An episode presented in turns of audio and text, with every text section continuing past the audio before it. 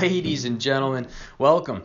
I'd like to personally thank you for listening and introduce you to the How podcast on discussions of mentoring, dentistry, entrepreneurship, and so much more. In this past year of 2020, I've had some pretty interesting and educational conversations with others that I decided to begin sharing.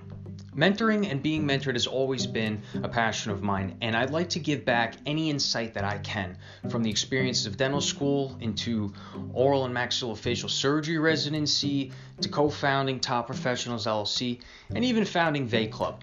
Now, one of my goals here is to identify and brainstorm our next steps. When everyone and everything around us is telling us what to do and why we should do it, I designed this podcast to attack the toughest challenge of all the how. All right, let's get this party started.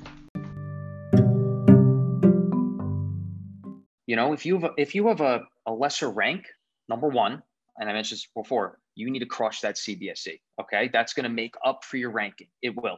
Number two, you might want to push in another extra one, two externships. I mean, there's there's stories of these kids doing seven externships around the United States. I don't know how you get that much time off from school, but you could definitely use your summer break if you're done with the CBSE to get in an extra one or two externships. If you got five in and you have a great CBSE score, you don't need to get a 98 on that either, by the way. You just need to get above, like if you get above a 70, and it's getting higher every year. Shoot for that 75. You get five externships, regardless of your rank. If you're not in the bottom 10%, like they're going to be considering you. You're going to get considered plenty of programs for interviews.